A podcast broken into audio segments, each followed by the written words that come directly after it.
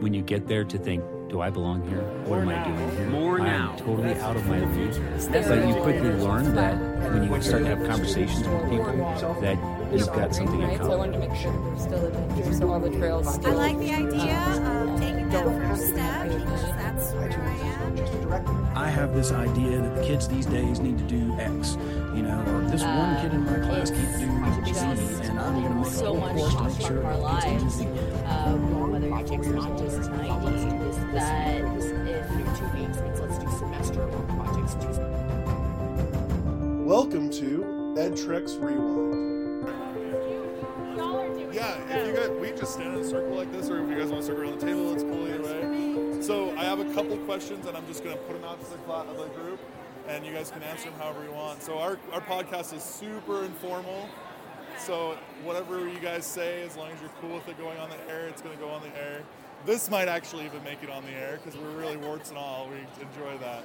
Um, so the first question is this one right here. What does global citizen look like in your classroom? Okay. So we'll just start here with you, Terry, or whoever wants to start. Or if you would like to take a minute and think.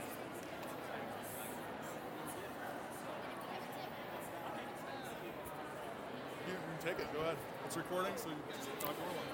Well, what does global citizen in my classroom? It's more like bringing the world to my classroom, and I use Skype in the classroom a lot, and so I'm able to connect my students to students across the globe. We've been to practically every continent except Australia, but we're looking at making that connection very soon, and so they get to see that they are more alike than different with other kids, especially their age groups. We've done quite a number of global co- collaborations to on projects with other kids from across the globe. I think for me, it's uh, an awareness of other cultures and understanding that of uh, people other than yourself and empathy. Um, I think it's being. I think part of being a global citizen is being a citizen and understanding citizenship and the importance of how to interact with others and that, and and a willingness to learn from others and to collaborate with others. And so. Um, You know, it might start with a Skype conversation where all of a sudden you make a connection because you all like NoteFlight, and but then it goes beyond that to collaborating on the sustainable goals or other things to to work together to solve problems and, and learn from one another.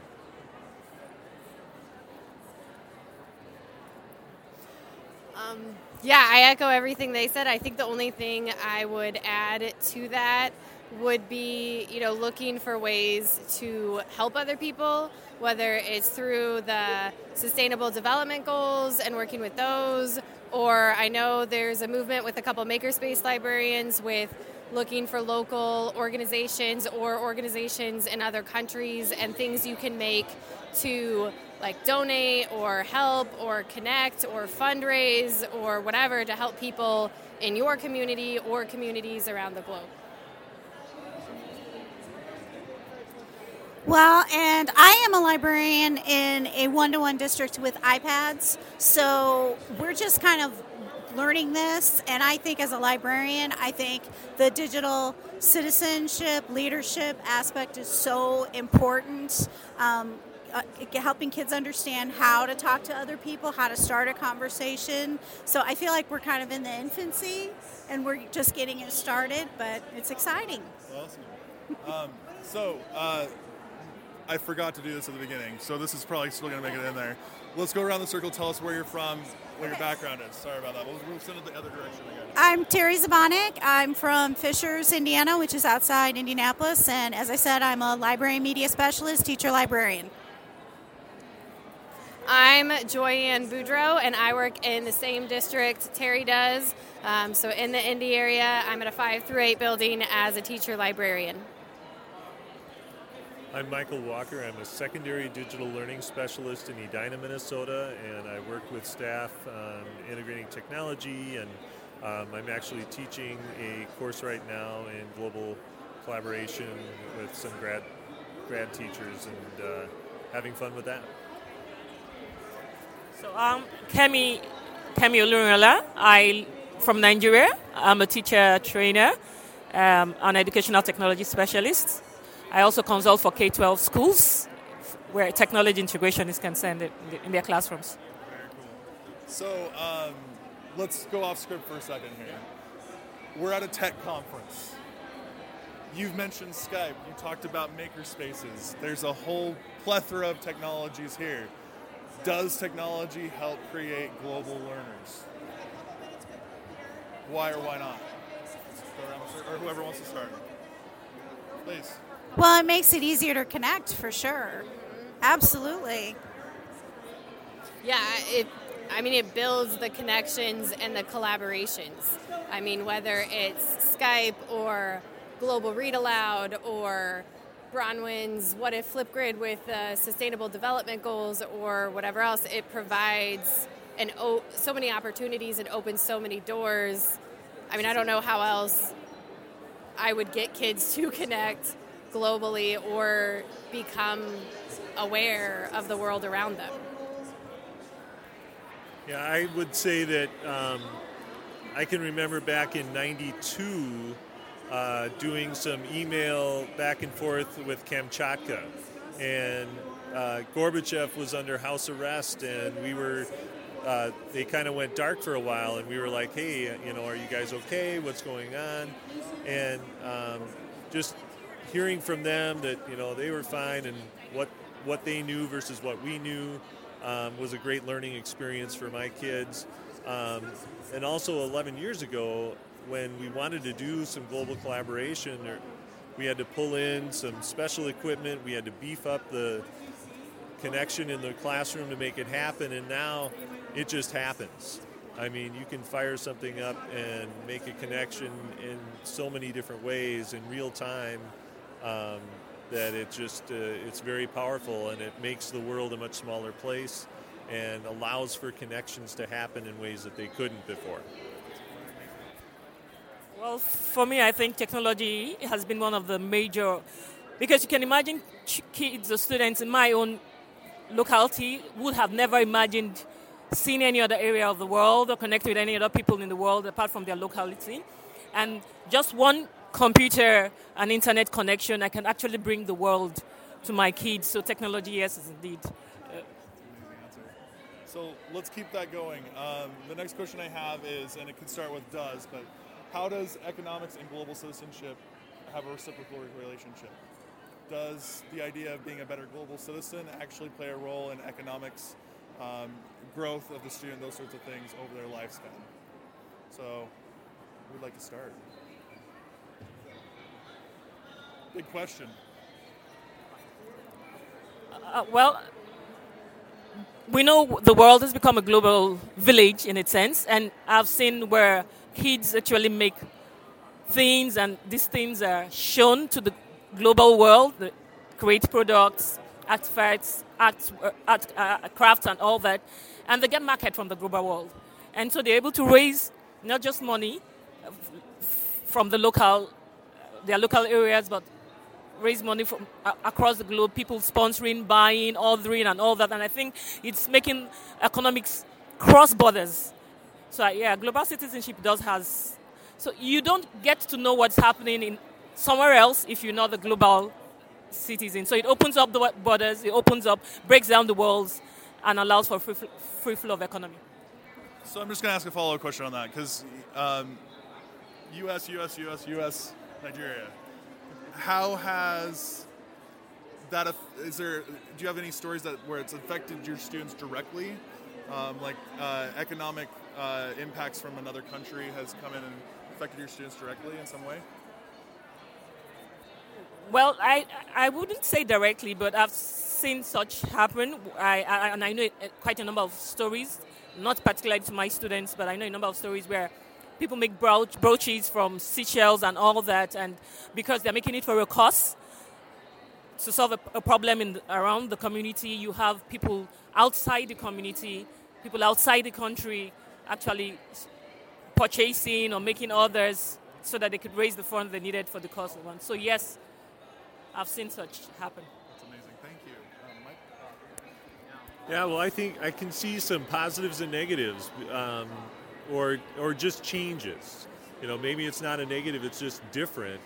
uh, from when I was younger, and it was, there were different economies around, and now we're a global economy. So companies can say, hey, I can send this to China or other places for much more economically, and in fact ship it back and and then put it together here and other things. Um, but there's there's real consequences with that, and, and it's changed economies in the United States, uh, reliance on coal and other things, and um, and so that's definitely had an impact. And so how do we recognize those consequences and come up with ways that um, people that are going to be affected by those consequences can still find their way in that global economy? And I think that's part of our citizen, that's part of our responsibility as citizens to kind of come up with that. So, you know, had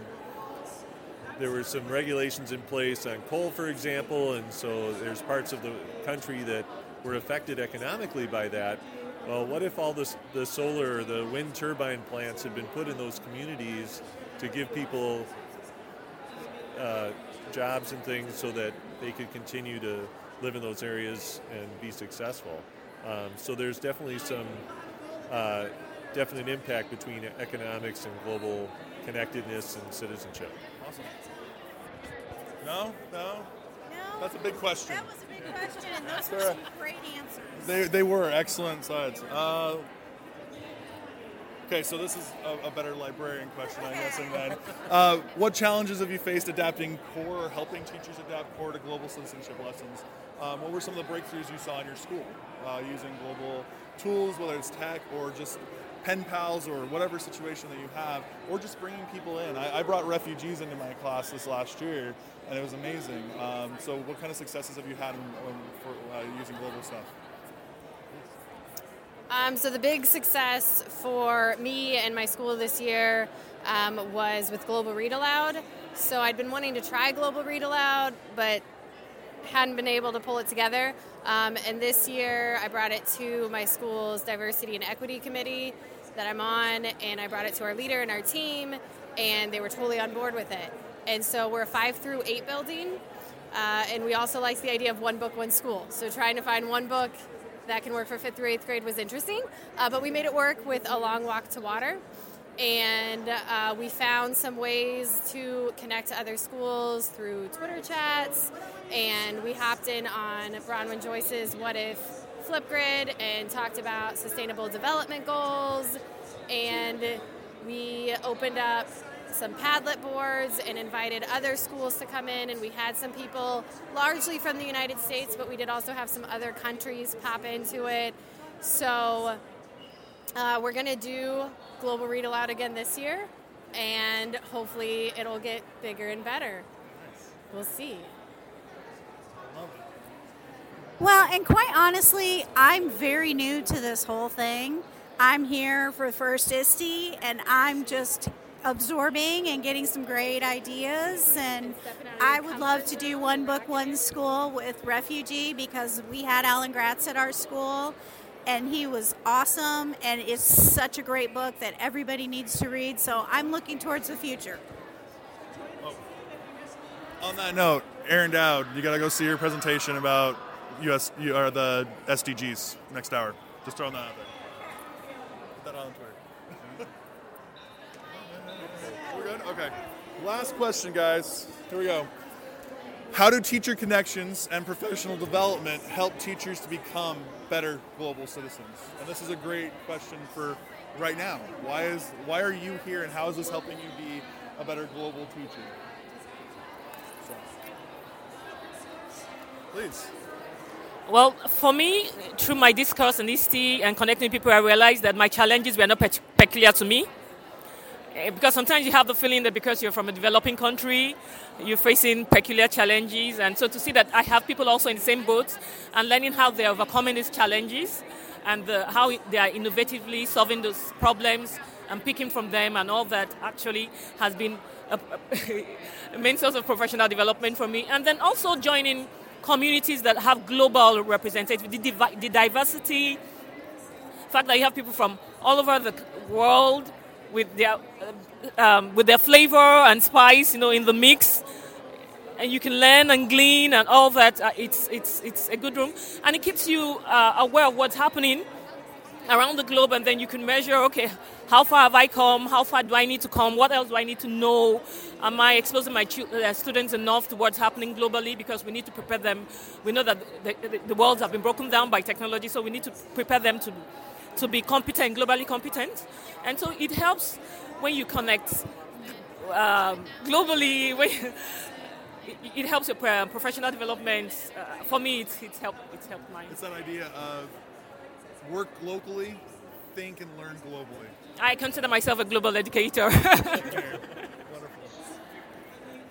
That's a great answer. Um, I would say uh, to be a, to help students be globally connected, you have to be globally connected, and you have to learn about global competence and understand the the impacts and, and different aspects of it. And so um, by becoming globally connected and and having professional development in this area, you can then help your students navigate and do so in a way that's going to help them go through. Our our district, like three years ago, uh, set global competence as one of our uh, main competencies, and hasn't necessarily done a good job defining of what that's going to look like, but we've kind of made some steps in some different cohorts and things to try and uh, push that a little bit, because we do live in a global world, and, and we want our kids to graduate having collaborated with kids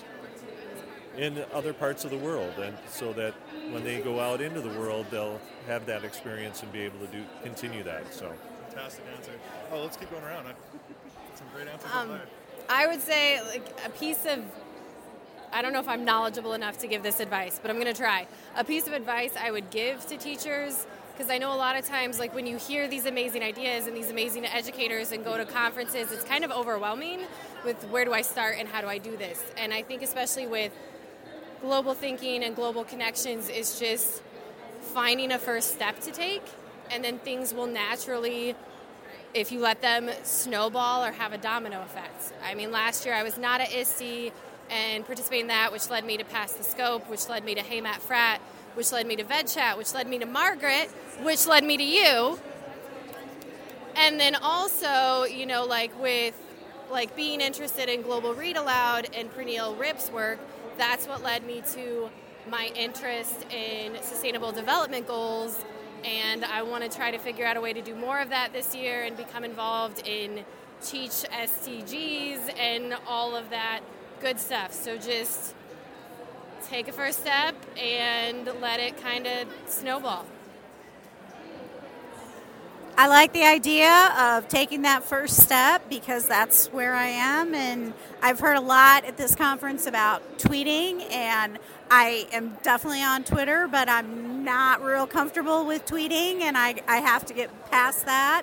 You know, and I've heard, I heard yesterday in a panel, um, tweet at people, and they will tweet back, and they will tweet answers and suggestions. And so I need to learn that, and then I need to share that with my teachers. Um, and shout out to uh, Global Ed Chat Thursdays nights. Check it out. It's the best hour on Twitter every week, in my opinion. Um, so we're going to shift gears. Uh, this is a good place to kind of cut for the recording. Thank you so much. And I'm going to go around Terry, Joanne, Michael, Kemi. Kemi. Thank Kemi. Thank you so much for all of you guys and your great answers.